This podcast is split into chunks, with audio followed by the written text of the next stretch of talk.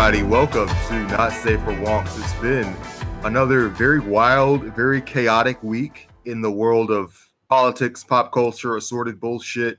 Uh, but the thing that I'm most excited for, the thing I've been waiting to do all week, is talk to Leia. Uh, Leia, are you are you like here right now? Yeah, yeah, um, yeah. I'm all clear, ready to go. Well, obviously, like the, the last time we talked, like you left us in incredible suspense about your foot fetish, but I don't want to get into that. Yeah. I want to. I want to wait. No, we'll we'll save that for another time, um, because you Mhm. did not want to talk about it yet. But later episode for sure. I do want to talk about this Gravel thing. That's something you cannot put off. Oh, yeah, You yeah. Came to the to the last episode late because you were Mm-hmm. meeting with the Gravels. So it's been some time. Yeah. So what happened with you and and Mike, the senator? Oh, so um, essentially, what happened is um, the the teens have been having a real impact on Gravel. Like at the start of the campaign, they were much to the left of Gravel, but slowly he's been reading some shit, and slowly he's been digesting various posts. And now Gravel is solidly to the left of both of the teens. I thought you were gonna say he's been reading like theory, like he's been reading fucking Karl Marx. He's been reading posts. No one, no one reads theory. He's read tens of thousands of posts. He's reading posts right fucking now. Okay, all right, fine. So he's been he's been reading a lot of Twitter. Yeah, he's been reading some posts and he's come to um you know, he he can't he you know, he he's invested every all of this campaign into with the teens, with the Gravel teens. Right. And so like he can't pivot his campaign more leftward when he still has this liberal baggage of the of those two guys on board. So uh, w- w- what he's trying to do is he's, he's pivoting to a 2024 run. In the meantime, he's he's building a militia in the Alaskan wilderness. Okay, so what? who's gonna join? A, first of all, who's gonna join? Like militias usually are like in Wyoming or Idaho, like it's flat ground, like it's just regular temperate weather. Alaska seems very cold for a wilderness to start a militia. Yeah, you know he he's banking on the he's banking on the gold deposits. He read somewhere about the gold rush, and he thinks that they can the militia can make some money off of it. Oh God. so all right, so number one, we've we've learned that posts are theory. Mhm. Uh, number two, Gravel 2020 is over. Gravel Mhm. 2024 is potentially starting right now. Yeah, it, it, it's it's like a you know how Trump filed for the the 2020 campaign immediately as he was inaugurated. It's it's it's sort of the same thing. And number three, I I guess only the strong will survive in the new Gravel resistance. Fucking Alaska, and not even like in Anchorage. Like, is there going to be plumbing or heat out there? Are you guys still working on that, or Uh, yeah, we're kind of Not working for on some it. time, is what I heard. if I ask you about heat in the Alaskan Alaskan wilderness and you say you're working on it, that's a fucking problem. you can't contact me until it's worked on. Holy no, shit. no, no, don't worry. I'm the uh, I'm, I'm I'm the I'm the I'm still I'm probably going to be the li- militia's liaison over in Hmm. the uh, over in the continental states. So your job is not fully locked down yet. Yeah, yeah, probably. And I, I'm probably going to be as well the the 2024 manager, uh, manager of the campaign. But Gravel has to. g- They're, they're they're going out into the wilderness right now, and they're they're building the shit. I think their one radio broke. So they haven't been in contact with me for a few days. I hope they're alive. Oh God. this is this is sounding kind of grim. Gravel, Gravel, I hope you're still alive, my my guy. I, I mean, I, I I- I've seen the man. He is like a he's like a modern Arnold Schwarzenegger. He can he can survive anything. One time, the Gravel teens tried to tried to throw a frying pan at him for being too conservative, and he he didn't even flinch. Did he not flinch and catch it, or did he not flinch and it hit him? Yeah, it hit him, and he didn't flinch. He just absorbed the frying pan. It just became a part of him. Well, Gravel is out for 2020, but there are still a lot of candidates that are in. And we're going to talk about a lot of them today. This is not safe for wonks. I'm Kennedy, I'm Brandon. Leia Rose. and we have a a guest host today. Lao, welcome. Hey everyone, uh, my name's Lao, and um, I'm on the team of uh, Orb Gangsters, we Yeah. built the website orbgang.love. Um, currently, I'm trying to figure out a schedule for a Twitch channel on um, twitch.tv slash orbgang. But basically, um, the way that I got into this Marianne Williamson and 2020 election cycle is basically the memes, right? I was on Facebook and I saw some posts about orbs and I was like, oh, this is kind of interesting. And then so I made a couple of orb memes and then I started reading more and more about Marianne Williamson and it kind of got me really excited about um, this election cycle. And um, eventually, um, I knew that there were a couple of great uh, content creators on Facebook.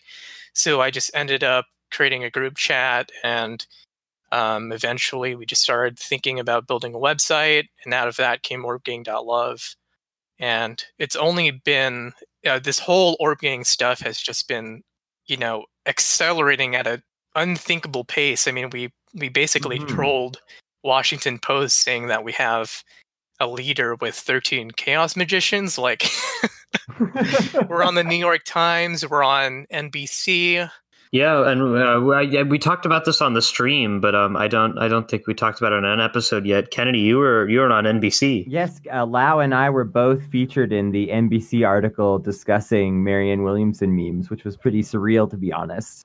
Well, apparently, it's really easy to get on NBC News. They'll just let anybody hop on there. Okay, that's fine. Seems that way. Uh, they let some disreputable characters like us on, so Yeah, you know, i- i- if you're if you're out here listening, the bar is basically zero. So you know, Uh, Lao, I was curious though. Um, is this your first time kind of being involved heavily in a political campaign in some way, or do you have a political history before this? Sure, yeah. So when I was at um, the university I was going to, and um, I'll just say that I attended a f- fairly liberal uh, university in California. That's as far as I want to go. um, during that time, the um, the Wall Street protests were happening, right, and Occupy Wall Hmm. Street was going on, and so I was still kind of figuring out my political identity. I definitely knew that I was some sort of leftist, but I wasn't sure exactly where my positions were. Um, but you know, I I was sort of involved in that, kind of at the peripheral, just kind of observing what was going on. Um, and Right. then Trump got elected, and it was just such a deafening and disappointing time. And then, you know, all of this stuff with Marianne Williamson and even Bernie Sanders a little bit kind of reinvigorated my um, participation in politics. What do you What do you like about her that makes makes her your number one candidate right now? Or is she your number one candidate? Yeah, so she definitely is, and Bernie Sanders would be my second, definitely. It's either one of the two for me. I think we're all probably in agreement there. Yeah, definitely. But what's so interesting for me is this sort of uh, this callback to the sort of religious left that you saw in the 1960s, especially during the you know the civil rights era. Um, and if you know a little bit about what was going on at the time, a lot of Southern Baptist uh, church leaders were involved in the uh, the march to Washington. So there was definitely this very real and very deep uh, spiritual dimension to politics that was happening during this time of so much um, so much uh, social upheaval, right? And Right. you know, comparing this time to now, it's such a stark difference, and it kind of speaks to the sort of secularization that we've seen um, since the 1960s. I mean, you can t- you can reframe um, the way in which the right has really appropriated these religious um, aspects, right? Even though you might not consider them to be truly religious, they still have the foothold into what it means to be a Christian or what it means to be religious or spiritual. And that's something that I think the left has lost, right? The left is entering a period where it has to decide for itself how much of that spiritual message they want to carry. And I think that Marianne Williamson is the candidate for that, right? And that's the reason why she, um, her message um, resonates with so many people, even though they're they might not necessarily be religious, right? so that's why Marianne Williamson is my number one. Can I ask about your own spirituality?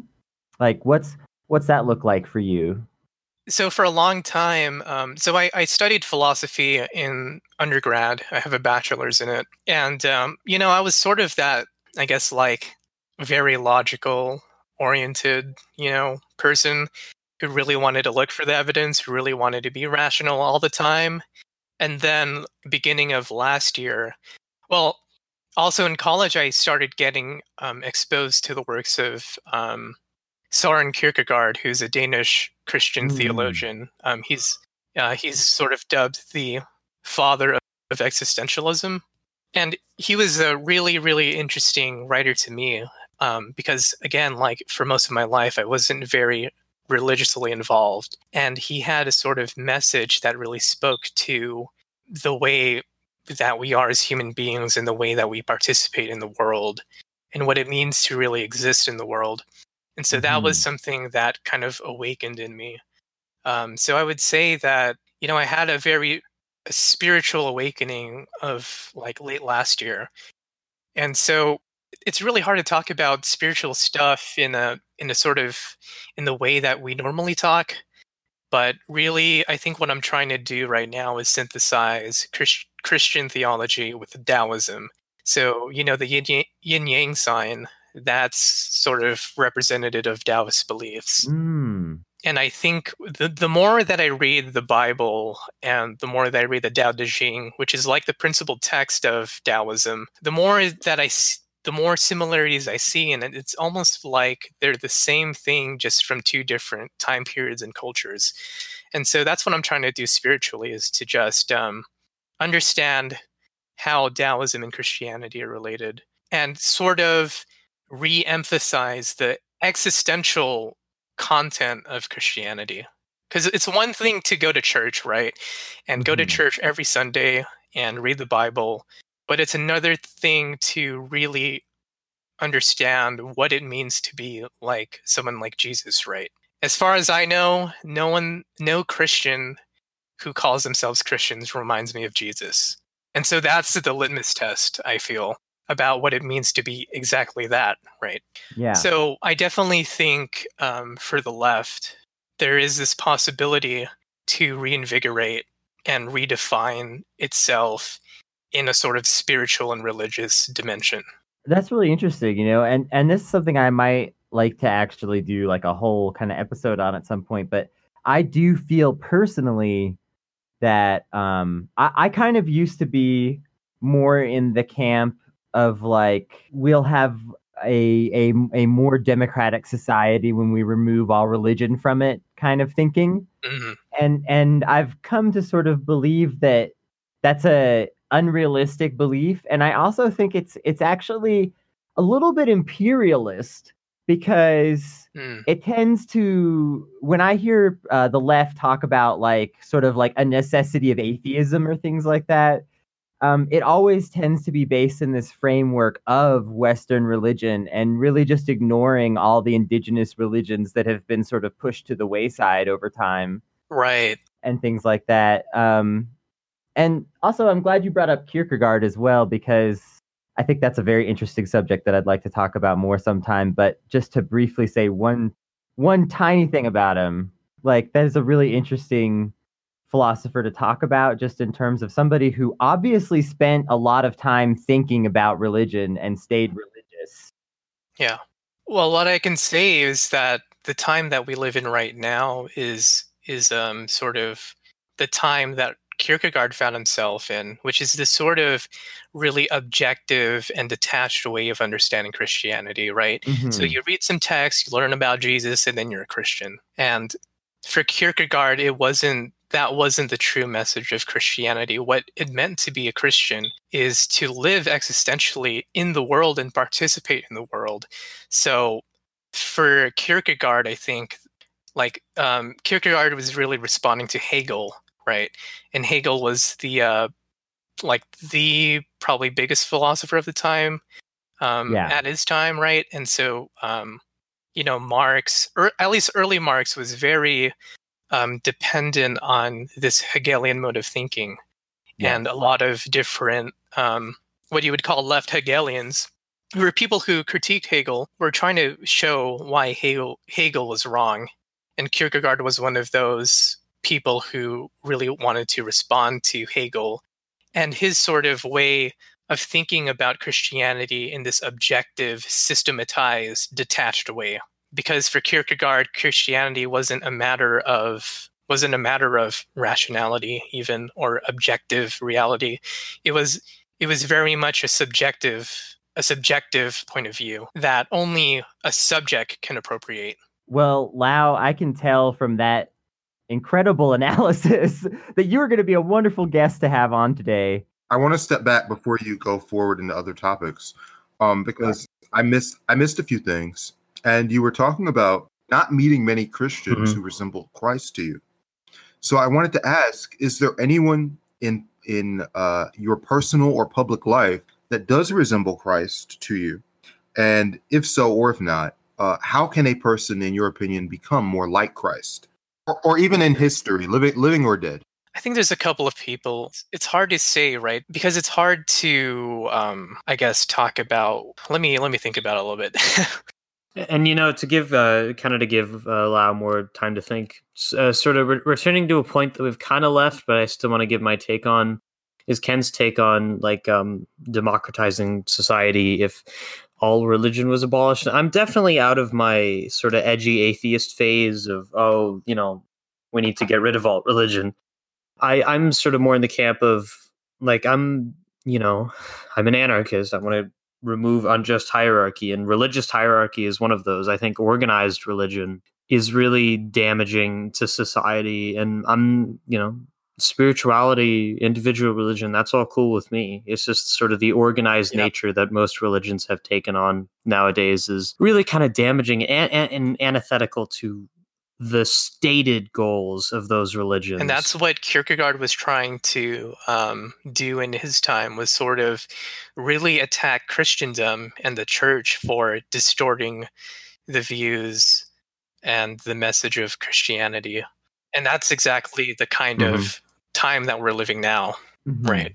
That kind of gets into Brandon's point in a way about like who who does resemble Christ right now because like that's the thing is that ideally right the church if it was doing its sort of job should be training someone to resemble Christ but we don't see that as actually reflected not just in the people that are produced but even just in the process.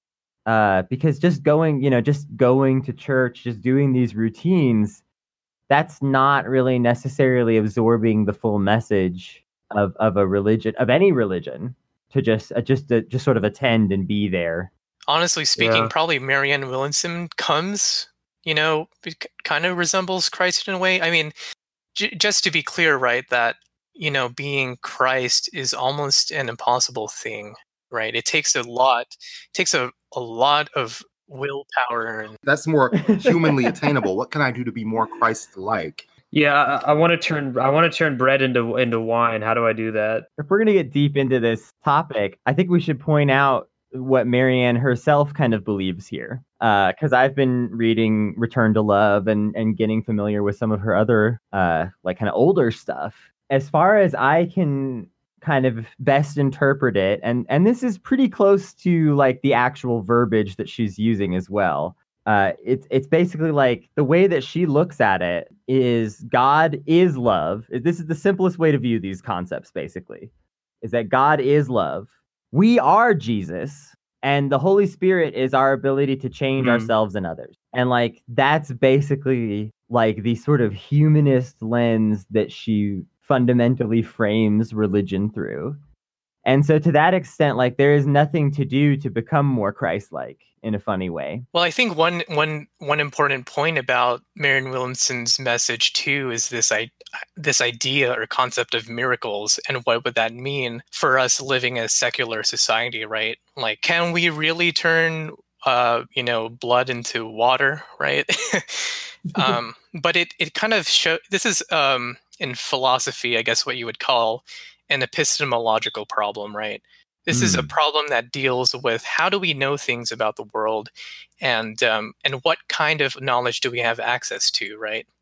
And maybe for some of us here who are more on the secular side of things, you know, we really base our knowledge on this sort of empirical, scientific um, method, right? We collect evidence, we we make you know so we make a hypothesis we collect evidence we see if our hypothesis was true at the end right after some experiments are done and then we can make a determination about whether or not that thing is true right? In a more spiritual i guess um, dimension right if we're talking about what it means to be a spiritual being and what it what a miracle actually is one way to frame it is that yes of course science and empirical knowledge is very important um, and it has created a lot of um, technology for us to, to better our own needs. But a miracle is precisely the point. A miracle is something that we cannot absolutely expect because we have to understand that although we have this great capacity for reason and knowledge, we can send probes out to space, right? We have to understand that we are still limited in our um, physical configuration, right? You know, I I only I can only move so much. I can only walk so far.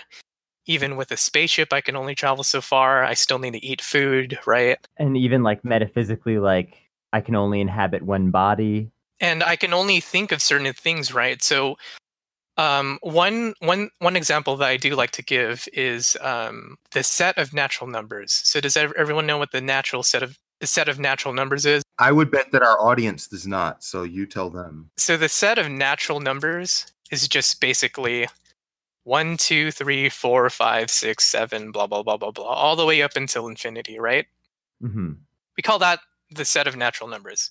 And so we know that the set of natural numbers is infinite, right? If you give me a number, a natural number like 100,000 billion googol blah blah blah blah blah, I can tell you that that number plus 1 is going to be higher than that. And it goes on till infinity, right? So we know that the set of natural numbers is infinite, but we ourselves cannot think of all numbers, all natural numbers, right? That's impossible because our minds are limited, right? We can represent it.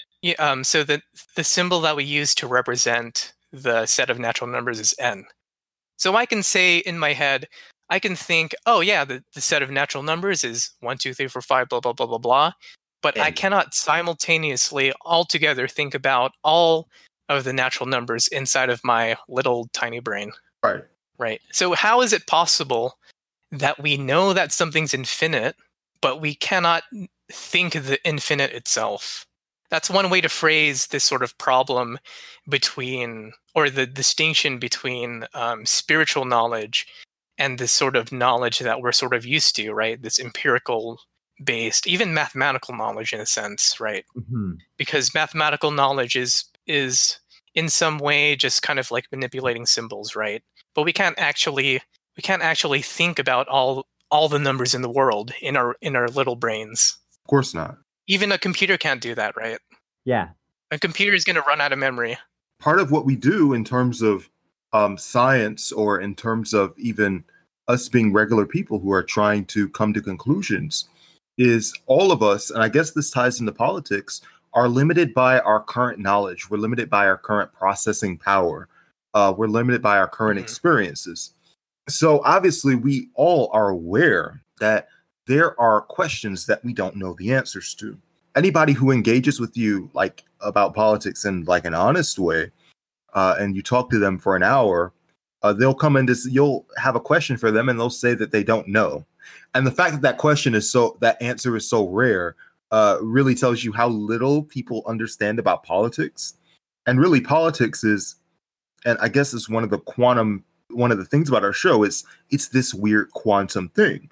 It's a weird sociological. It's how groups make decisions Yeah. about how we should treat each other. But I do think that our understanding takes into account uh, our limited knowledge. Like we have limited questions that we can ask, and our, our answers are limited too. I think it's important to uh, talk about like how we frame all of this stuff. and like just the fact that like you can have an answer that basically it solves true but it doesn't necessarily give you all the information just to like keep using a little bit of math terminology. And and especially i wanted to talk just to get into a little bit more like math and philosophy stuff. Lao mentioned infinity and even infinity is one of these concepts that like a lot of times we sort of take for granted as like a thing that we sort of can understand or look at in one way.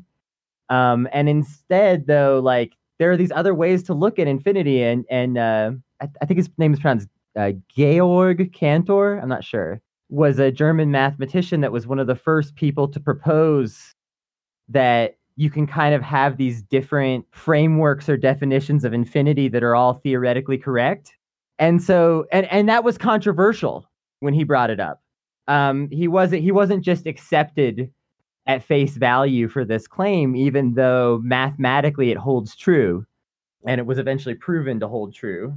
And, and so to basically just for our audience's sake, to, to really briefly explain what Cantor believed and, and was proven true about infinity, it, basically you could have a line that's infinitely long and you could also have like a, a plane that's infinitely big and those two things are not equivalent even though they're both infinite that's the basic explanation maybe maybe one way to frame it too is um, kind of briefly describe Taoism. So in the Tao Te Ching, which is sort of the principal text of um, Taoist philosophy, uh, the first chapter starts with this very paradoxical phrase, and it goes. The way that can be spoken of is not the constant way. So it's paradoxical I want to I want to give you my normie version of what you were going to say before you continue. yeah, sure thing. The entire the entire idea theory in both political theory and scientific theory is determining like a way to act on something you are not completely sure is true, but you have confidence is true based on your perspective. Yeah. I think I think that's that's actually a good way to put it, right? Um, mm-hmm. Um, because we are, you were bringing up a point that, you know, because we're limited um, in our ways in, a, and in our sort of physical reality, um, we don't necessarily have access to the truth, the capital T truth. What we have instead are these interpretations of this thing that we call truth, right? And this kind of sort of goes back to Nietzsche as well. So mm-hmm. um, Nietzsche, I believe the way he put it was, you know, there's there's not really truth. There's only interpretations. And I, and I do want to go back to your point about um, what it means to be a democracy, right? Because being in a genuine democ- democracy, I believe it has to deal with the fact that we have to understand what we ourselves don't know and what other people don't know, right?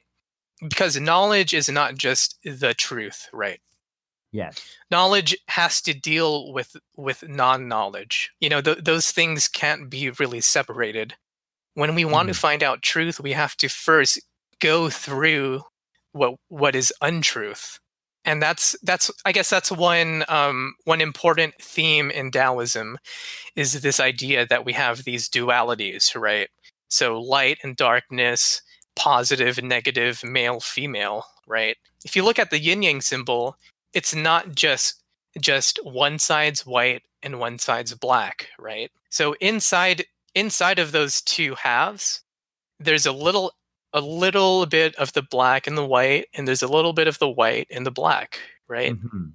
And that's sort of representative of the way in which we use language. The mistake that we make is thinking that these words are absolute.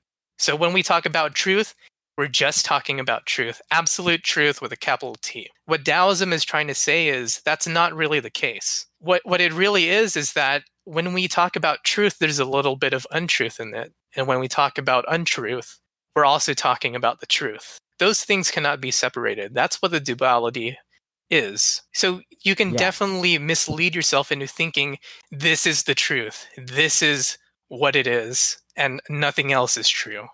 Yes.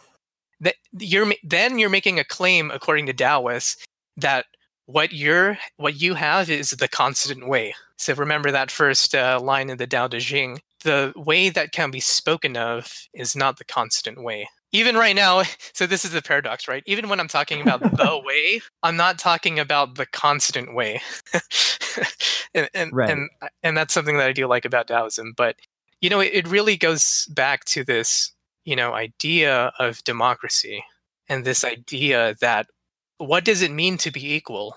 If so so much of our knowledge and so much of our skills and physical capacities are so different and so unique to each other eh, to ourselves, you know, what are the possibilities of equality and establishing a genuine democracy? And that's a huge problem that we're having right now. Right. And so, what I think that Marianne Williamson is trying to do, part of what she's trying to do, is sort of reintroduce this um, spiritual side that has been neglected on the left for since the 1960s. Right. I just really have to address some of this because you've touched on so many interesting things. First of all, I just want to say like what you what you said about like capital T truth versus like sort of perceptive truth. And and that's all we have. And like you're saying like even now like you know it's like we're talking we are bringing our own imperfect perception to talk about imperfect perception right now. like Yeah.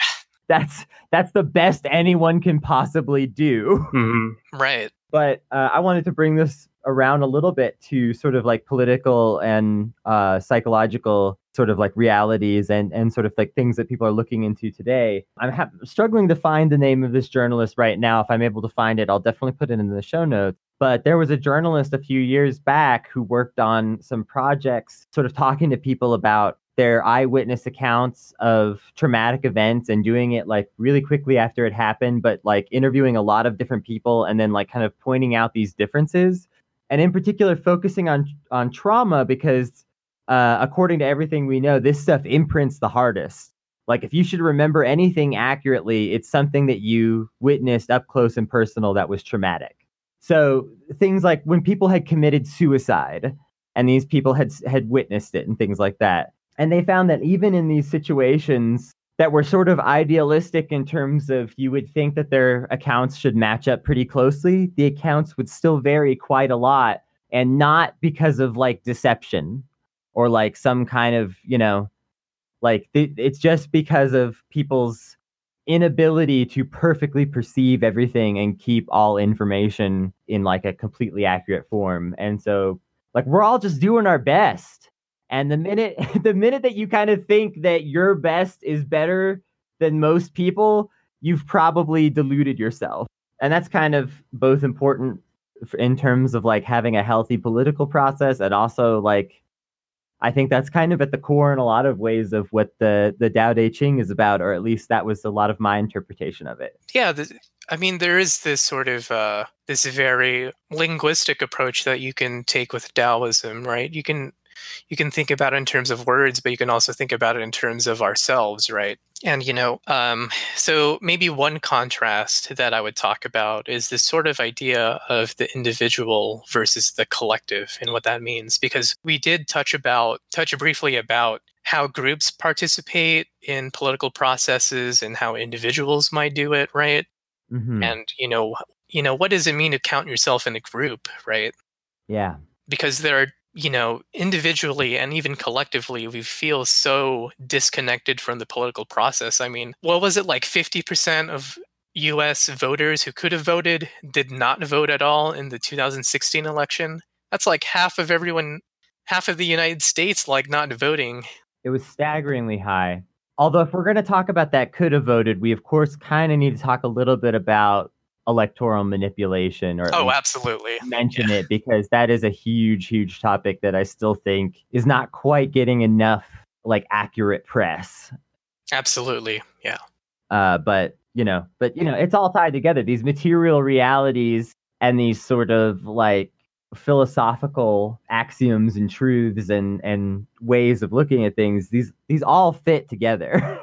yeah and and that's one thing to appreciate about Marianne Williamson too is this sort of integrative approach that she has. So she says that if we want to talk about healthcare, we also have to talk about food policies and environmental policies and how these how these things are interrelated. Mhm. And you know, people do make fun of Marianne Williamson for having this sort of um, very idealistic driven way of interpreting physical illnesses, right? So I don't want to go too much into about the sort of smear campaign the media industrial complex is doing to her right now. but one very enlightening example that she gives is when we think about cancer as this sort of physical phenomenon, right? We think that you just kind of have the genetics, right? And maybe your environment sort of affects you in a way, and then you get cancer, right? Mm-hmm. We never think about cancer and how maybe a consciousness can cause cancer, right? And for a lot of people, especially if you're very logically and rationally oriented, oriented, you might say, well, that's just ridiculous. How can consciousness cause cancer, right? And the example that Marianne Williamson gives is that, you know, someone had to have poisoned the river. Someone had to have put chemicals in it. Someone, you know, there's this whole chain of actions that takes place Not a lack of individual consciousness, but of societal consciousness Mhm. is what she gets at, I think. Yeah, it's definitely not. It's definitely not you who has cancer. It's it, it's your fault for being unconscious. It is like the fact that uh, these things happened. That was a lack of consciousness. What caused that person to dump these chemicals in the river? You know, because if if you're quote unquote conscious in the way that I think Marianne uses the word from everything I've ever seen or read or heard from her, then you know like you wouldn't dump chemicals in the river and that's kind of the point Yeah, basically, right? And so it's like this question about, you know, in the past, you know, and then this goes to to the idea of reparations as a form of um, taking responsibility, right?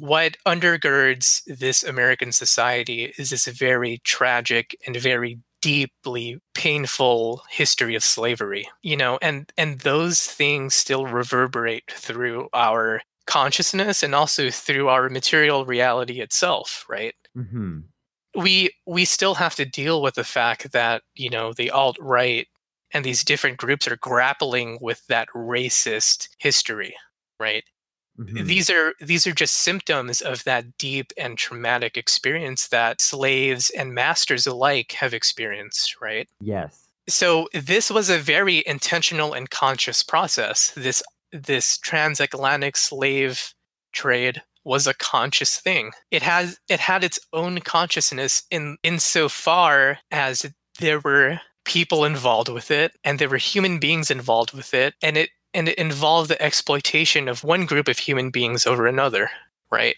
And in particular like you know there was an ideology created to go along with this you know to support exactly. It, uh is is kind of i think that's what you're getting at anyway is like Yeah.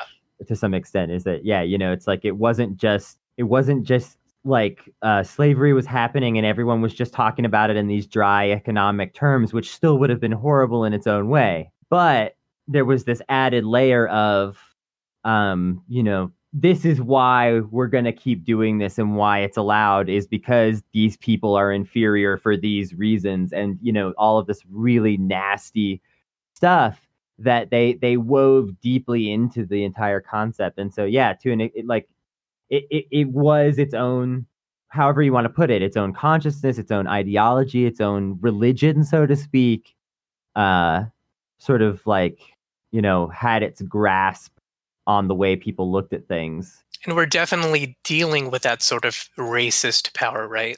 Yes. Still today. And i bet i can i can bet you right now that if you read any sort of fascist or racist manifesto you would find its roots in the atlantic slave trade. Like Yes. i bet i bet that that the masters and the uh, colonizers from the transatlantic slave trade had almost the exact same ideas as people um, who are racist have today right? This this very general idea of um, that one group is superior over another that still exists and that idea still has a root in our material history right? Yes, and that's that's kind of why the reparations subject is important. I think you know I wasn't. I, I'll I'll go ahead and say it right now. I was the kind of person that honestly, probably a year ago, I wasn't necessarily sold on reparations. Like I was still unsure about it. Like I would say, like three or four years ago, I was pretty much against the concept. Not because I thought that somehow people didn't deserve it, but because I was just like, well, I think it's too politically divisive.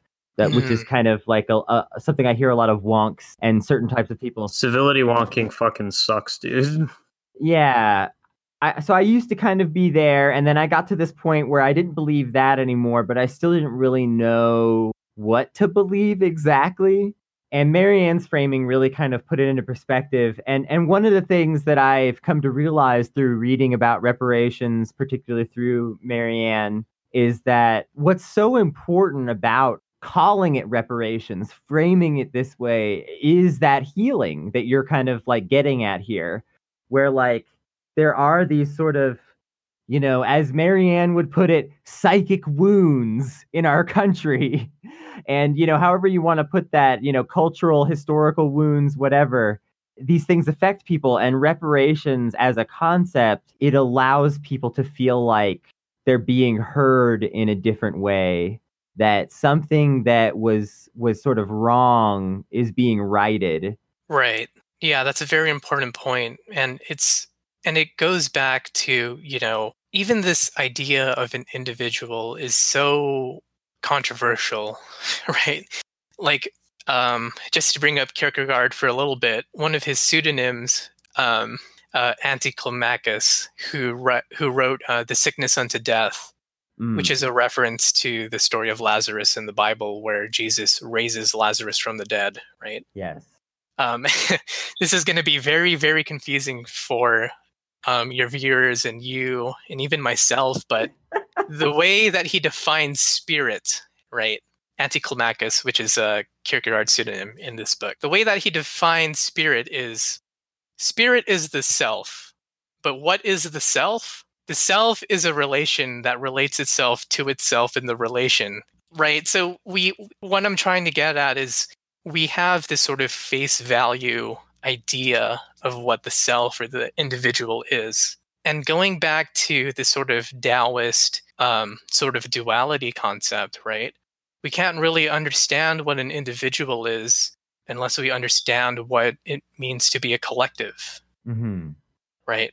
So when people try to say, you know, I'm an individual, and then you find out that their individualism is based on on the society in which they live, right? hmm kind of throws into question like what do you really mean by you're an individual so remember there's there's a very real and very deep history of slavery and it is related to us to each and every one of us in some way we don't know exactly Mhm. how it's related to each other but we are the inheritors of that history maybe as individuals maybe as a collective maybe as a group but nonetheless we still have to deal with this um, history, right? So again, like, and it really goes back to this idea of what it means to be a democracy. yes And the great American experiment is that you can be whoever you want to be and still feel like you're an American citizen. And so, how is it? How is it possible to be part of something and remain an individual? Right. That's a that's another question in philosophy. Is basically how does the part relate to the whole? Yeah. I think we're looking at a lot of that right now in our politics because both the Democratic and the Republican Party are a little bit splintered right now. We have these, you know, sort of left and right distinctions that a lot of people have sort of held to as like pretty simple and easy to define and sort of black and white. You're either a Democrat or a Republican was sort of like a lot of, you know, what I kind of heard from everybody growing up uh, it doesn't feel so true anymore. You know, we have Justice Democrats and, and moderate Democrats fighting. We have libertarians leaving the GOP and, you know, declaring themselves independents. Yeah, it's we're kind of in a time where, yeah, I don't think we we necessarily know what any of these sort of holes are. Right. Um, going back to the to the spiritual point a little bit, right? And so um, I, I am going to talk about Jesus a little bit. Is that okay? Um, I'm a little bit of a Jesus freak, but You're allowed to talk about Jesus as much as you want. all right, great. I'll pose this question, right? What does Jesus do when he forgives a sinner, right? And this does um, relate to reparations as well. Well, I'll, I'll just give my own personal interpretation and you can agree with it or challenge it as you want. Jesus erases the sin. He says, Go now and sin no more. and the wound that the person held. And you know, when Jesus healed, when Jesus healed someone, he would say, "Go now and sin no more." Um, and generally, in, in parables, when Jesus is healing someone, he is not just healing a psychic wound. He is healing something that's either is or is symbolized by an actual physical defect. It isn't all, it, it isn't even always something that happens to the person. Uh, I remember a story in the Bible of Jesus healing a legionnaire's son. I'm it's been a little while since I've gone through that uh, part of the gospel, so I could be wrong. But if I remember it, Jesus goes to a, a legionnaire's son, and and the son is sick, and uh, the legionnaire goes to Jesus and he says, "Forgive me." And it's kind of interesting how we think about restorative justice because you can imagine that legionnaire saying, "Well, I don't know what the kid did. I, you know, uh, I, I'm I I shouldn't be the one that that is in this position." But we we see that at least in the Bible, sin is often passed down to people who might not have been the original responsible party for the sin. Um, when Jesus curses a fig tree, like the, the the fruits of the fig tree didn't commit the same sin as the tree, but Jesus curses the entire tree, and that entire tree suffers the consequences of that sin. So, at least in a biblical perspective, and you can go into the Old Testament and see God's anger visited onto bloodlines.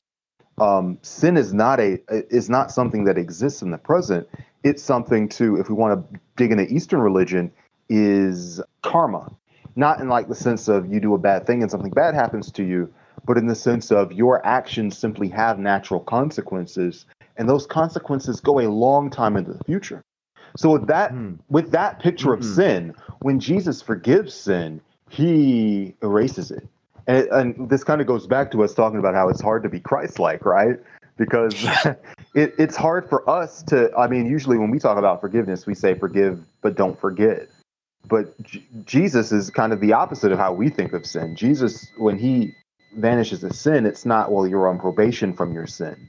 I've never seen a you know somebody with a really superior understanding of the Bible could tell me, "Oh, Jesus meant you're on probation from your sin," but I've never heard that. When Jesus says sin, he says, "Go now and sin no more," and the sin is done. That's the entire point of Christianity. Exactly. I, I think I think you hit the nail on the head, right? And and so I just want to sort of uh, supplement your point with, you know, with the idea that sin hides, right? Or love is is the thing that hides the sin. So um, the path there's a there's a point in the Bible where it says, you know, love hides a multitude of sins, right? And so what we're we're dealing what we're dealing with right now is the possibility of a politics of love rather than a politics of fear, which Marianne Williamson has um, really tried to express, right? You know, it's so interesting when, you know, during the second debate, right, Marianne Williamson poses, why don't we just get rid of college debt?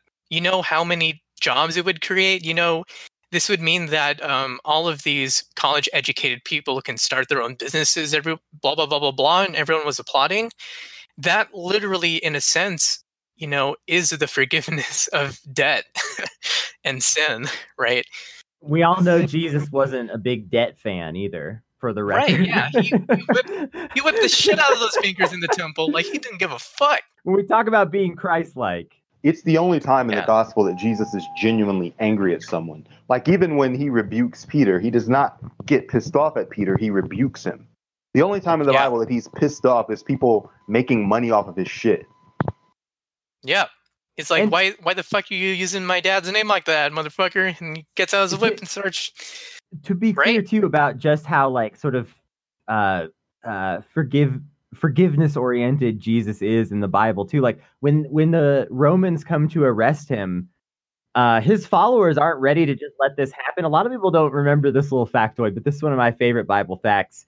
And and Simon Peter draws his sword and like starts cutting one of these dudes up that's Yeah. that's here to arrest Jesus. And Jesus is like, no, no, no, I'm gonna go. It's fine. Like, stop it but like his followers are ready to throw down and and like fight and uh it's jesus who says no no i'm going to allow myself to be arrested uh which is like a very important i mean it's a very powerful thing for him to do in terms of like the message that it's sending and again this all ties back to like the forgiveness of sin um, yeah, he could just like fight these people, go on the run, find somewhere else to live, probably whatever.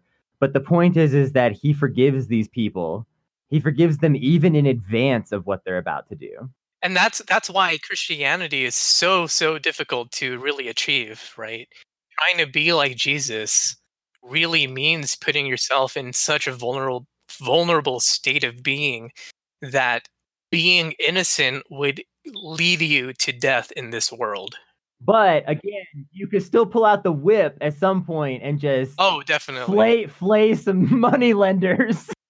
Cause like that's also that's still within the realm of Christ. Yeah. Jesus did not hang around and just let people do shit. And it's funny that like uh when when I guess this was the stage one criti- criticism of Williamson she started talking about love, and I was like, "Oh, you're just gonna make the heart emoji at the at the boot that's coming for your face." It's like, no, dude. No. Like, there's no like. Obviously, there are pacifists in the world, and actually, I know I know a couple of pacifists, and maybe they can come on and, and fucking dunk on us later. I'm very non-denominational, but uh, uh, uh, basing your ideology around love is not necessarily like you just let people do shit. like, um, right. I mean, obviously, like if you've ever had a relative that has been an addict, you like can love that relative that's an addict, but eventually you have to say no to them. You have to set boundaries with them. Um, you have to f- fucking leave them to like be in a fucking painful situation. I guess we're going back into Christianity now. but mm-hmm. yeah, you can you can love somebody without like abetting them at every possible turn there is there's a fence to love sometimes. Yeah. I mean, Marianne says this herself a lot. She says sometimes love says no is like one of her big kind of stumping points about how she justifies this position. And like, yeah, that's the thing. Like sometimes you have to lovingly prevent a bad thing from happening. It's not it's not loving to watch like for instance somebody abusing a child and just stand there and go, oh, well, I'm sorry this is happening. I love you both. Right. That's not actually being loving in that situation. The loving thing to do is to try to step in and protect that child in some in some fashion. And that's like that's like the core of what Marianne means when she talks about love that pe- a lot of people aren't quite seeing yet. Okay, let me ask you guys something while you're while you're here and you're in a mood to think about love. Kennedy, you have talked to me privately about it being important to find other people in public life who share that same philosophy and way of thinking so that, you know, in the event that Marianne Williamson is elected president or in the event that she's not, there is still that mode of thinking that is still something that exists in politics. Mm-hmm. How how do we know when we're not being loving? Because I think that if you were to talk to like the angriest people on Twitter, they would say I am I I I'm yelling, I'm screaming, I may be being destructive or I'm tearing a person down, but like I am being the most loving that a person can be. And I also think that if you got like a member of the Proud Boys and you got them onto our show, they would probably tell you the same thing. Uh, people do a lot of shit that's like seems to be obviously not loving on its face, but anybody can convince themselves that they are acting out of love while they commit any action. So, yeah, in in a terms of I guess self criticism or whatever, how do we know when we're not being loving anymore? And it's funny that we say that because we like we have a show where we shit on people all the time. So I get like like literally our show is is basically like the entire co- comedy portion of our show is just being rude to people, and these happen to be some of the richest and most well-off people in the world, and I don't think they really care uh, what us in the peanut gallery have to say.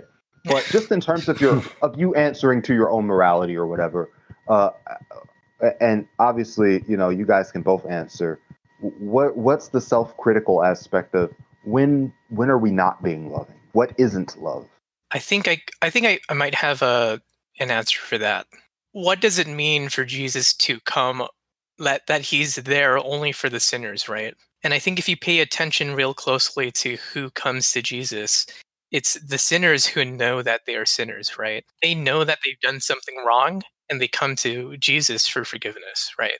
It's not people who are ignorant of the fact that they have done something wrong in their lives It's those people who know in their heart that they did something wrong and that that is where the possibility of genuine forgiveness happens. You can't just half ass, you know, oh, I did something wrong. Can you please forgive me? Right? You really do have to believe in some way that your sin and your guilt is really related to your spiritual self. Otherwise, there's not even the chance of forgiveness in that way, right? Hmm. Okay, so from Jesus's perspective, of course he forgives everybody, even if they don't know what they're doing. There still remains a problem of what happens after Jesus dies and what we have to do. Um, I, I guess if you're a Christian, what what people would have to do in this post post Jesus world, right? So he dies on the cross and he says, um, "Forgive them, Father, for they do not know what they do." Right? I think that really speaks to this to people not really knowing the extent of their despair over the actions they've done in the past. Right? Um, and that can also apply to the collective history. Um, sorry, the collective history that we're dealing with um, with slavery and racism. So that goes back to the um, to the problem about how do we know if we how do we know if we're loving or not? Hmm. right? And I think one way to to ask is um, is to doubt, really to doubt in some way that you're really loving or not. I, I actually have a question. I have a, a thought about this that's similar to misogyny, because uh, I'm talking to I talk to guys about like misogyny once in a while. It's not like something you sit back over beer. Let's talk about toxic masculinity. But um, I I say like I I personally determine whether or not a person is a misogynist based on how they speak about their political enemies. Like I can tell that you have fucked up thoughts about women based on the way you talk about Sarah Palin.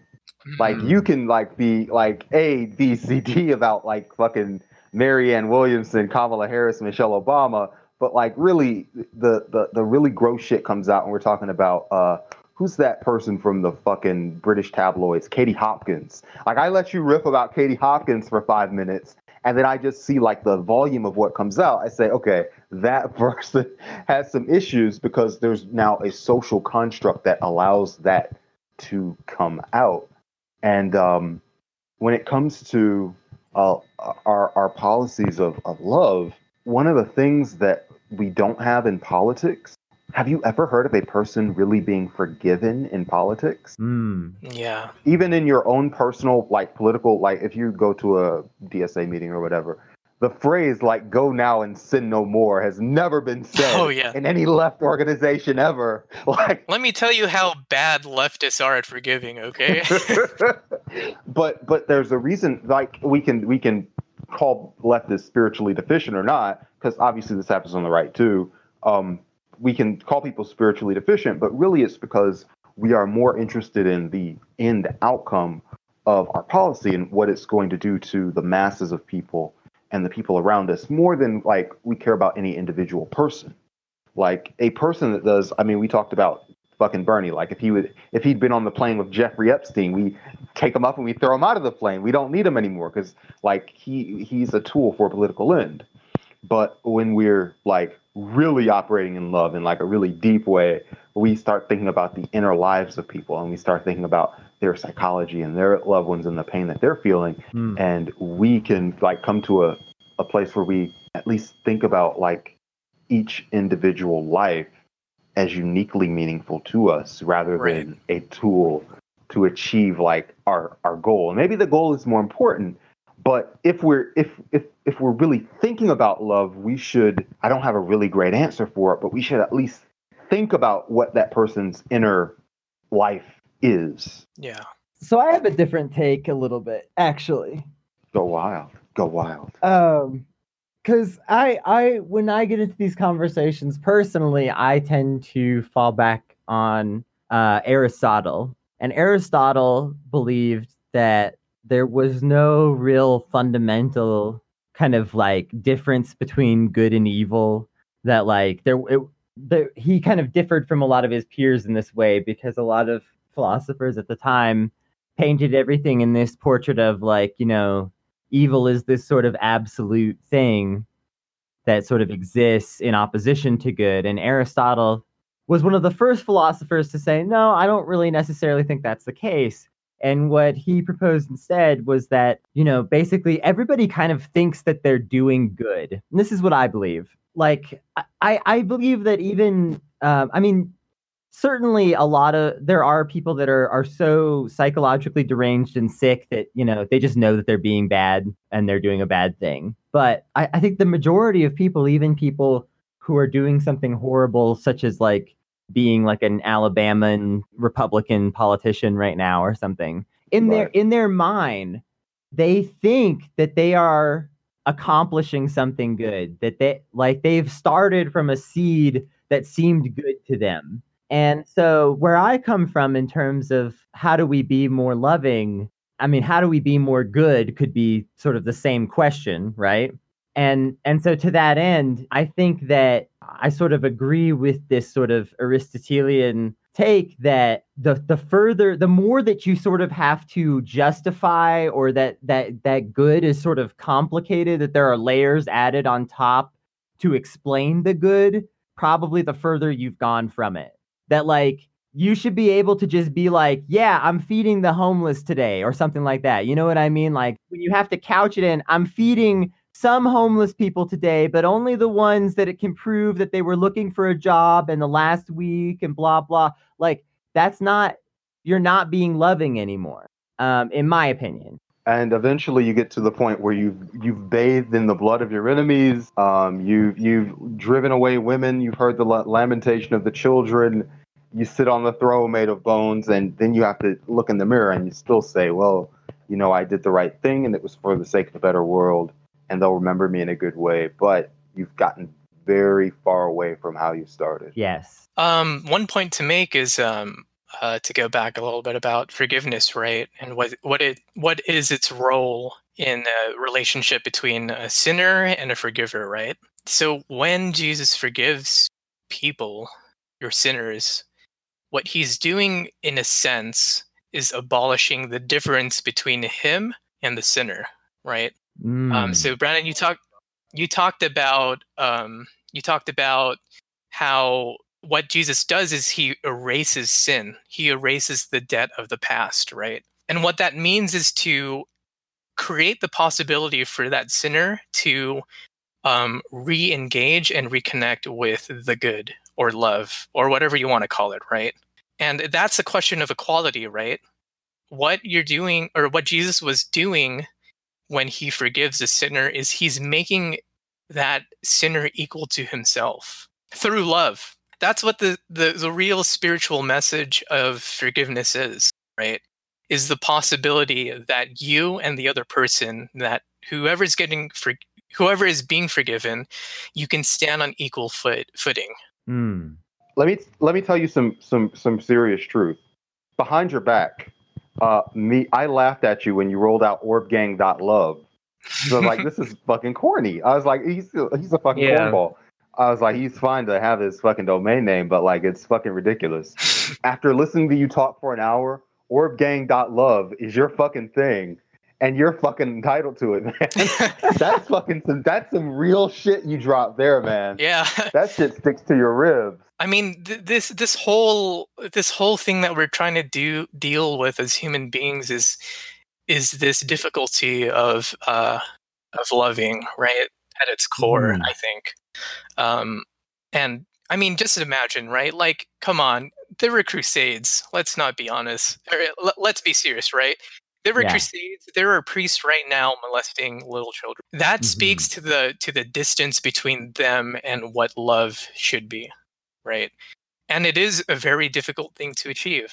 We we've been trying to do this thing of loving each other for millennia and in this particular moment we really have to understand ourselves as a generation of lovers and yes. you know that that's essentially what the spiritual message is i think um, and we've gotten so far and and and we're led so astray that you know, it is really difficult to think about how can we love in this world and how can we how can we stop climate change in 10 years or 18 months or whatever it is now, right? But it really does so this is why I really pre- appreciate Kierkegaard for instance is because so many of us are in this sort of trap, this existential despair of not knowing what to do with our lives. And definitely, I felt it. I'm sure everyone, mostly everyone, has felt this way, whether or not they're conscious of it. It's this sort of existential question like, what do I do with my life? That's why I appreciate Kierkegaard a lot. And that's why I sort of had this spiritual awakening. You know, I, I think uh, at this point in my life, I'm really am in the service of other people rather than myself. I don't know. I kind of experience ego death in a way, reading uh, Taoism and Christianity. But you know, this Mm. is a real serious problem. Yeah. This isn't just woo woo hippie bullshit, new age. You know that people and the media are sort of kind of you know Well, here's the thing. Like, the, here's how I can immediately, a lot of times, get people to relate to this in, in like a non kind of woo manner. I, I've personally had this belief for some time. And I think that anyone can look at themselves and look at the people around them and immediately see that this is pretty true, at least here in America. Nobody follows a law that they do not see the value in That's very true. right. like when you're on the freeway speeding it's because you don't think that the speed limit is that important like you know it just it's not a value you know it's not something that you personally That's the difference between um, abolishing the law and fulfilling the law, right? So that's what Jesus was trying to do. He says, I didn't come here to abolish the law, I came to fulfill it. And so, what the law is that he's trying to fulfill is the law of love, right? So, not only it's not enough to just write a bunch of laws in a book or something or in the Constitution, you really do have to, in a way, be your own law. yes and this is why i even as like a, a relative skeptic i'm not an atheist sort of found myself drawn to marianne's message is because i get it that we need to change the way that we think and we talk about politics and about each other not just change the law Right. Well, with that, I think this has Listen, been, yeah, we've done a whole we've done a whole this episode, has been an incredible episode. We came on. Let, let me tell the listeners something. We came on here, and the plan was we were going to sit here and bullshit about the debates. Like we gave you show notes that were all debate based, and obviously we streamed the uh, d- debate stuff together over the week. I, I was ready to spit some. I was ready to spit some debate Some takes. fire, yeah. But really, like, fuck the debates. Like, this was infinitely more, especially because the debates were last week anyway. Even though I didn't have anything to stay stay here, it was a it was still a really really interesting conversation. I'm glad I was here for it. Leia, you have anything? You have one sentence on Joe Biden? oh, th- th- th- Let me hold on. oh, thank thank you, my man. Oh, oh Let me Ken? just give Ken? this. Uh, hold on. I want to give a debate take that actually ties this all together. I saw a number of de- of people in the media talking about the, how uninspiring the majority of the conversation at the Democratic debate was. And I think that they were right, and that this episode is basically at the core of why Marianne is the inspiration candidate. Period. Anyway, Lao, you want to squeeze in like your plug? By all means, your social media, whatever you got going. Yeah. Um. So, of course, we have uh, orbgang.love. We're still trying to um, look for artists um, to volunteer with the uh, site theme. We actually we're developing an origin story, so maybe I can talk about that a little bit later, uh, or in another podcast episode. Sure. Yeah, we're, we're definitely we're definitely going to have you on again because this was great. Mhm. This is a great conversation we had. We're like a fledging show, but we have like more interesting people and shit that have been drawn to us. Yeah. Like just over the last few weeks, then like we know what to do with. So like two episodes might not be enough. Like, but by all means, whenever you have free time, like yeah, definitely come on the show and come talk talk some shit. Absolutely. Yeah, man. And um, you can. Uh, I'll try to make a more consistent schedule for streaming and making memes on the uh, twitch.tv slash orbgang twitch channel you can also follow me on um, twitter.com slash orbganglove and yeah i'm actually you know really glad i, I came onto this show We're glad we had you on. i'm glad to uh, have talked about jesus and taoism and christianity because you know Heck that yeah. spiritual stuff is is really important and and so I'm thankful for the opportunity to talk about that stuff. I'll definitely come in future episodes. but thank you again. We'll put some of that that plug information in the show notes. And uh, thank you, everyone. This has been Not Safe for Wonks.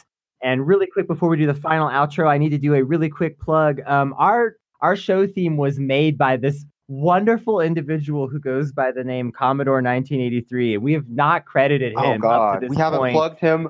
All he hasn't even gotten mad. He's just like, "I'm glad to be on the show." He's a good friend of mine, um, but I really want to plug him. He makes great music, and we have not said a word about him so far. So I wanted to give him the actual on-air plug today. Commodore 1983. You can find him on SoundCloud. His music is great, and he deserves that that big love. we were struggling the entire week trying to figure out like theme music. Um, we were going through all this public domain shit. We were panicking. There was like nothing that was like really great quality and really catchy and really memorable. And came through like fucking Batman Save the Day. Yes. Something we all agreed on like on first listen. And he has tons of songs that are like equally that good. There are like literally Yeah. five different songs from him we could have used. He's dope. Va- Vaporwave rocks, and I want to do an Hell episode yeah. about it. And someday. also, we got to mandatorily say this. Please go on the iTunes. Please leave us a rating. Please leave us a review. please, Like you guys have already gone above and beyond. Um, it feels we feel kind of embarrassed even asking at this point, but we got to keep doing it. Time keeps on ticking into the future, um, and we're going to continue to make the show like hopefully like better and better, more good shit like this, uh, so that it's worth your 45 seconds or whatever it takes for you to tell people that you like the show. Yes.